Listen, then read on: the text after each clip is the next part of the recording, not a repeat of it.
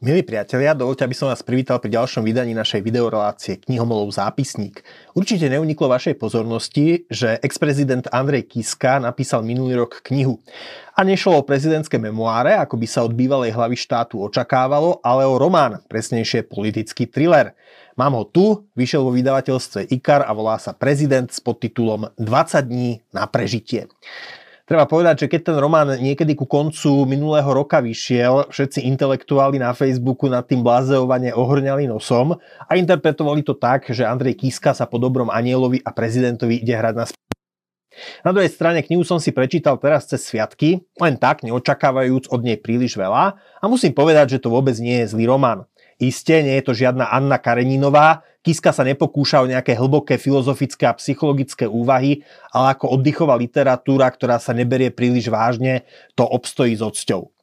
V knihe je napísané, že ju redigovala Natáša Holinová Slovo redigovať môže znamenať všeličo, niekedy to znamená len vychytať v texte drobné štilistické muchy, v iných prípadoch to môže znamenať prácne žehlenie až prepisovanie, ak je text priveľmi ťažkopádny alebo nestráviteľný. Neviem, koľko práce mala Holinová s týmto románom, no výsledný produkt sa číta ľahko a prehriesť sa ním nezaberie veľa času. O románe prezident Andrea Kisku už písala recenziu kolegyňa Eva Čobejová, teraz ju však e, vyťahujeme opäť, jednak čitateľský dojem dvoch redaktorov toho istého média môže byť pokojne odlišný, jednak v kontexte prebiehajúceho medzinárodného diania je Kiskov román svojim dejom prudko, prudko aktuálny.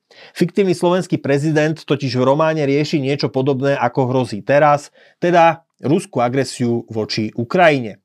Tu treba povedať, že v prípade románu pre, e, Prezident nejde o beletrizované spomienky Andreja Kisku na výkon svojho úradu, aj keď čitateľ nebude mať problém nájsť tam niečo z Kisku a z iných osobností slovenskej politiky. Ide o fikciu, ktorá sa odohráva v roku 2014 po nástupe nového prezidenta v akejsi alternatívnej realite, ktorá v niečom vychádza z tej našej, v niečom sa od nej naopak líši. Rovnako ako si to pamätáme, vznikla aj v románovom príbehu kríza okolo Ukrajiny, na východe ktorej vznikla vojna rozdúchaná Moskvou. Patrik, čo je krstné meno nového slovenského prezidenta, má túto krízu okamžite na stole a hľadá k nej stanovisko v situácii, keď má Slovensko silne proruského premiéra, ktorý pokladá hlavu štátu za svojho politického protivníka. To riešenie, s ktorým slovenský prezident prichádza, je zaujímavé, Vychádza z toho, že ruský vpád na Ukrajinu bol porušením budapešťanského memoranda z roku 1994, ktorým sa Rusko, USA a Spojené kráľovstvo zaviazali garantovať bezpečnosť Ukrajiny výmenou za to, že Kiev sa vzdal jadrových zbraní, čo zostali na jeho území po rozpade Sovietskeho zväzu. Fiktívny slovenský prezident teda nastolí v románe možnosť, že by Spojené štáty v dôsledku ruskej agresie poskytli Ukrajine jadrové zbranie, aby Kiev dokázal odradiť Moskvu od ďalšieho útoku. Toto samozrejme Rusi nechcú a celý diplomatický konflikt sa zažehná dohodou, podľa ktorej sa Moskva stiahne a budapešťanské memorandum uh, bude opätovne potvrdené v Bratislave za účasti slovenského prezidenta i svetových lídrov a Američania samozrejme Kievu jadrové zbranie neposkytnú. Samozrejme ide o fikciu. V konflikte medzi mnohonásobne väčšími hráčmi by Slovensko a jeho prezident v skutočnosti sotva miešali karty.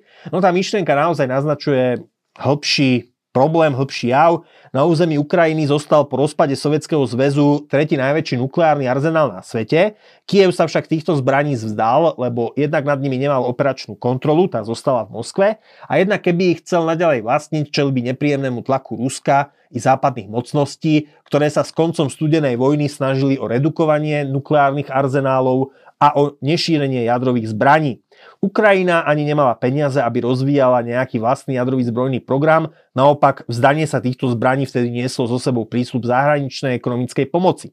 Takže Ukrajina sa vzdala jadrových zbraní výmenou za bezpečnostné garancie veľmocí, z ktorých ale nič nebolo. V roku 2014 Rusko anektovalo Krym a rozpútalú vojnu na východe Ukrajiny. To, čo sa stalo na Ukrajine, vytvára veľmi zlý precedens pre agendu nešírenia jadrových zbraní. Darmo budete presviečať napríklad Irán alebo Severnú Kóreu, aby sa svojich jadrových programov vzdali, keď na príklade Ukrajiny tie režimy vidia, že na písomné garancie veľmocí sa nemôžu spoliehať. Rovnako by osud Ukrajiny mohol byť pohnutkou aj pre iné krajiny, aby, aby rozbehli svoje vlastné nukleárne zbrojné programy, vidiac, že len vlastníctvo jadrových zbraní je garanciou, že vás nikto nenapadne. Nech je ako chce, dnes už riešenie z Kiskovej knihy nie je viac ako tým, čím je teda románovou fikciou. Je to niečo podobné, ako keď Frederick Forsyth vo svojom politickom thrilleri Ikona z roku 1999 chcel stabilizovať Rusko návratom cára a vytvorením konštitučnej monarchie. Keby v dnešnej situácii, keď bezprostredne hrozí nová ruská agresia voči Ukrajine, Spojené štáty vyhlásili, že poskytnú Kievu jadrové zbranie, Moskva by to asi vnímala ako signál na okamžitý útok. No ani keby nehrozil bezprostredne vojnový konflikt, Ukrajina sa javí ako príliš nestabilná, než aby jej niekto dobrovoľne zveril jadrové zbranie bez hrozby, že sa s nimi napokon nebude napríklad obchodovať ďalej.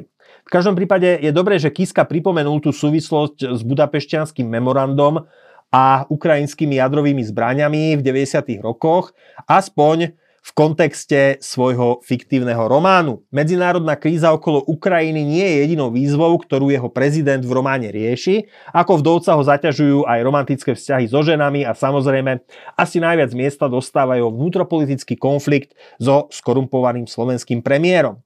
Román na konci ponúka zaujímavý zvrat s prekvapujúcim rozuzlením. V tomto zmysle išlo naozaj o stráviteľné, oddychové čítanie. Nebudem hádzať pózy a knihu zadupávať e, samoučelne pod čiernu zem. Sú chvíle, keď oceníte lososa na kôprovej omáčke a zase chvíle, keď oceníte šťavnatý, dobre urobený hamburger. Samozrejme, je to aj trošku bizarné, že ex-prezident píše e, politický thriller o fiktívnom prezidentovi. Andrejovi Kiskovi to prešlo a prechádza aj preto, že demokracia sa všade vo svete z veľkej časti zmenila na zábavokraciu, preto ani veľmi neprekvapuje, ak prezident na dôchodku píše politickú beletriu. Toľko teda dnes z našej videorelácie Knihomolov zápisník. Ak nás sledujete na YouTube a video sa vám páčilo, dajte nám like a staňte sa odberateľom kanála Postoj TV, potom už žiadne naše video neunikne vašej pozornosti. Dovidenia na budúce pri ďalšom vydaní našej videorelácie Knihomolov zápisník.